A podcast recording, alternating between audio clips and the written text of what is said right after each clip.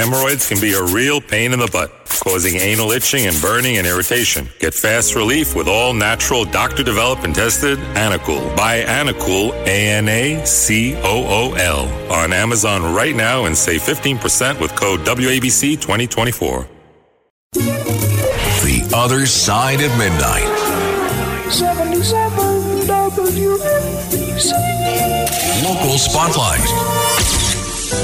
Good tomorrow, everyone. This is superstar Frank Morano. You are listening to seventy-seven W A B C and The Other Side of Midnight. thirty years ago, New Yorkers created an absolutely useless office to replace what was mostly a useless office. See, for years, we had a mostly useless office called President of the City Council. It wasn't totally useless because you did have some say over the Board of Estimate, which did things like makes budgets and things of that nature. When the Board of Estimate was abolished and the position of President of the City Council was abolished, we developed a new totally useless office called New York City Public Advocate. The only two things that the public advocate is really empowered to do under the city charter are break ties in the city council, of which there have not been any over the course of the last thirty years, and if the mayor is incapacitated or he dies or he's removed from office, the public advocate takes over as the acting mayor temporarily. That's never happened either. And some public advocates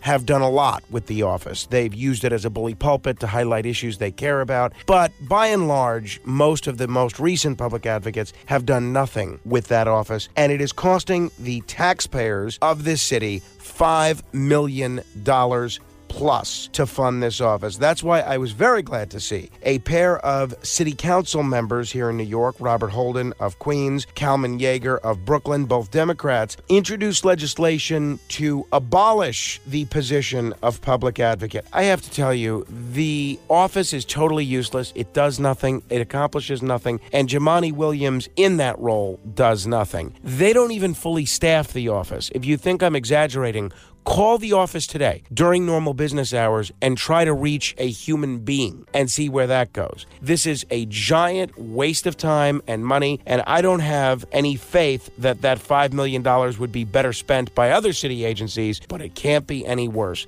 This office should be done away with pronto. Beam me up! To be continued.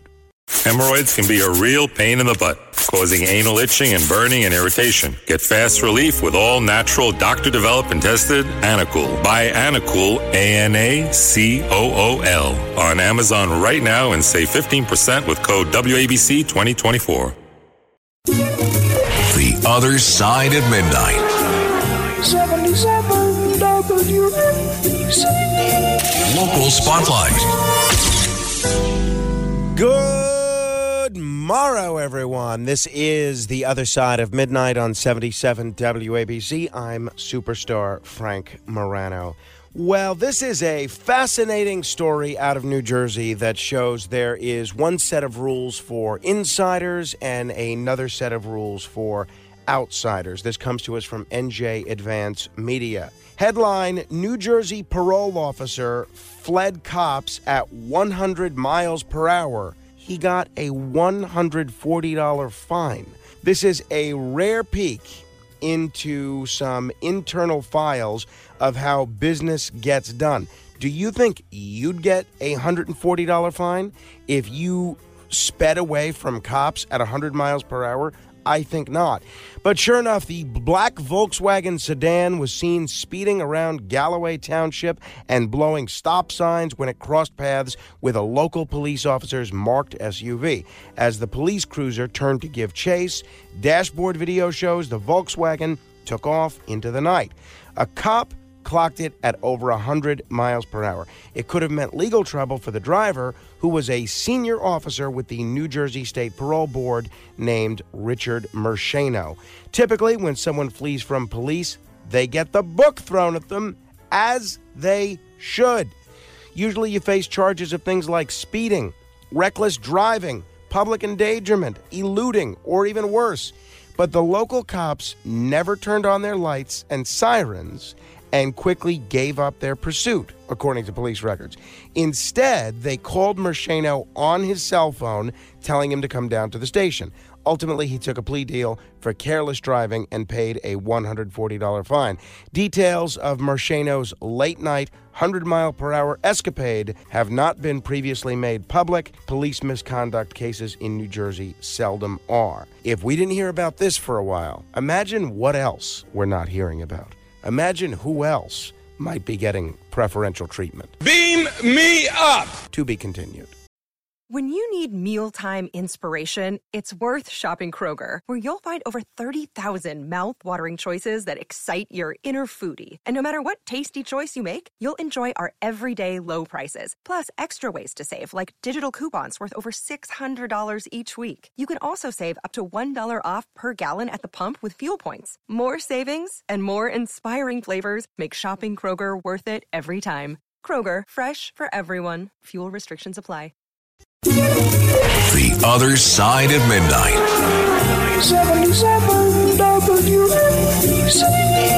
Local Spotlight.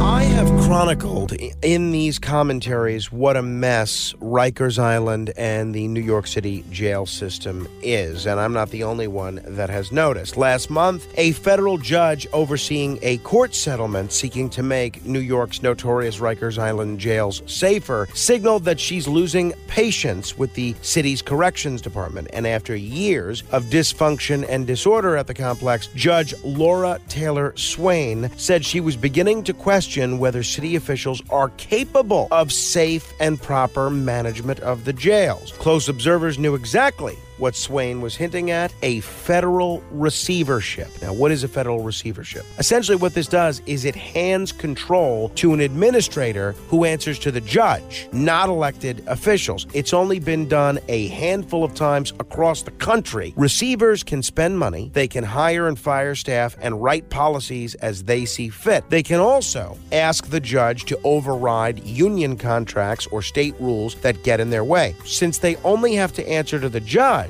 a lot of critics argue that receivers are not accountable to the people and their elected representatives. So since the COVID pandemic began, Rikers conditions have gotten worse. Stabbings and slashings are common. People have been packed into unsanitary cells. Mayor Eric Adams has pushed back against the receivership, and the next hearing on this is actually going to be tomorrow. Lawyers for the people held at the jail and New York's top federal prosecutor have said they will formally request a receivership tomorrow. Well, yesterday, the members of the City Council Common Sense Caucus visited Rikers, and they actually said they've made a fair amount of progress. Here was Democratic City Councilman Robert Holden on with Katz and Cosby on seventy-seven W A B C yesterday. Joe and I had visited back in September twenty twenty-one under the de Blasio administration, and it, at that time, it was really a true hellhole. There was three, you know, three inches of water on the floor, overcrowding, the doors, actually the locks on the jail cells did not work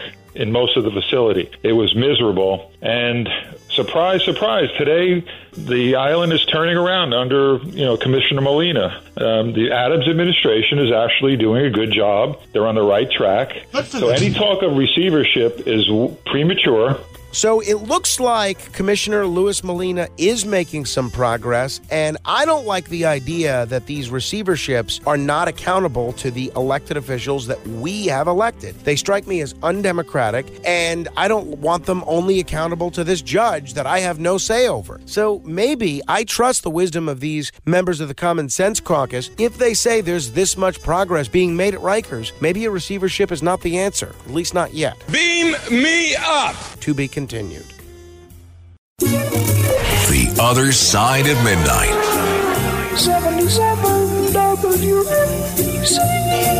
Local Spotlight.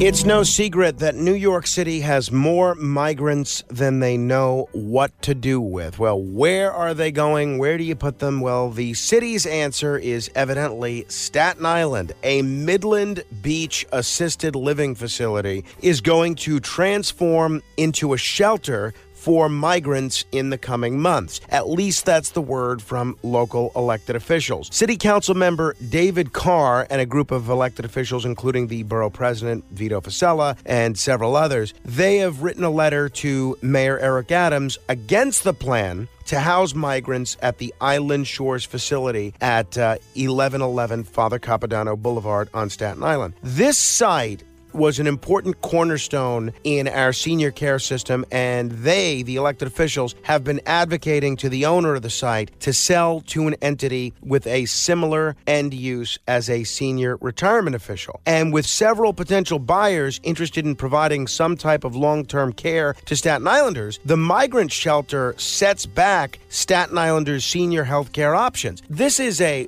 big problem. Staten Island has an aging population. They are are really going to face a crisis in terms of senior housing in the coming years. Why you would take away this facility and take away the prospect of more senior housing and make this a facility for migrants, which the community simply doesn't want, I think is beyond me. And there's going to be a rally in order to oppose this on Saturday at eleven o'clock at Island Shores in Midland Beach. I'm going to try and be there. I know a lot of the elected officials are going to be there. I believe my friend Curtis is going to be there. And the Staten Island community, and hopefully people that don't even live in Staten Island, are going to make their voices loudly heard that Staten Island simply cannot accommodate this. We don't have the resources to do it, and they should consider housing these people elsewhere. Now, I know that has an element of not in my backyardism, and maybe that's true, but we would absolutely prefer this be maintained as senior housing, not for migrant housing. I want to encourage you to come to the rally that David Carr and Vito Fossella are hosting Saturday morning at eleven a.m. I also want to encourage you to listen to me at six forty. I will be appearing with Sid Rosenberg. Hopefully, you'll tune in. Wide variety of subjects that we'll get to. Beam me up! To be continued. Hemorrhoids can be a real pain in the butt, causing anal itching and burning and irritation. Get fast relief with all-natural, doctor-developed and tested Anacool. Buy Anacool, A N A C O O L, on Amazon right now and save fifteen percent with code W A B C twenty twenty-four.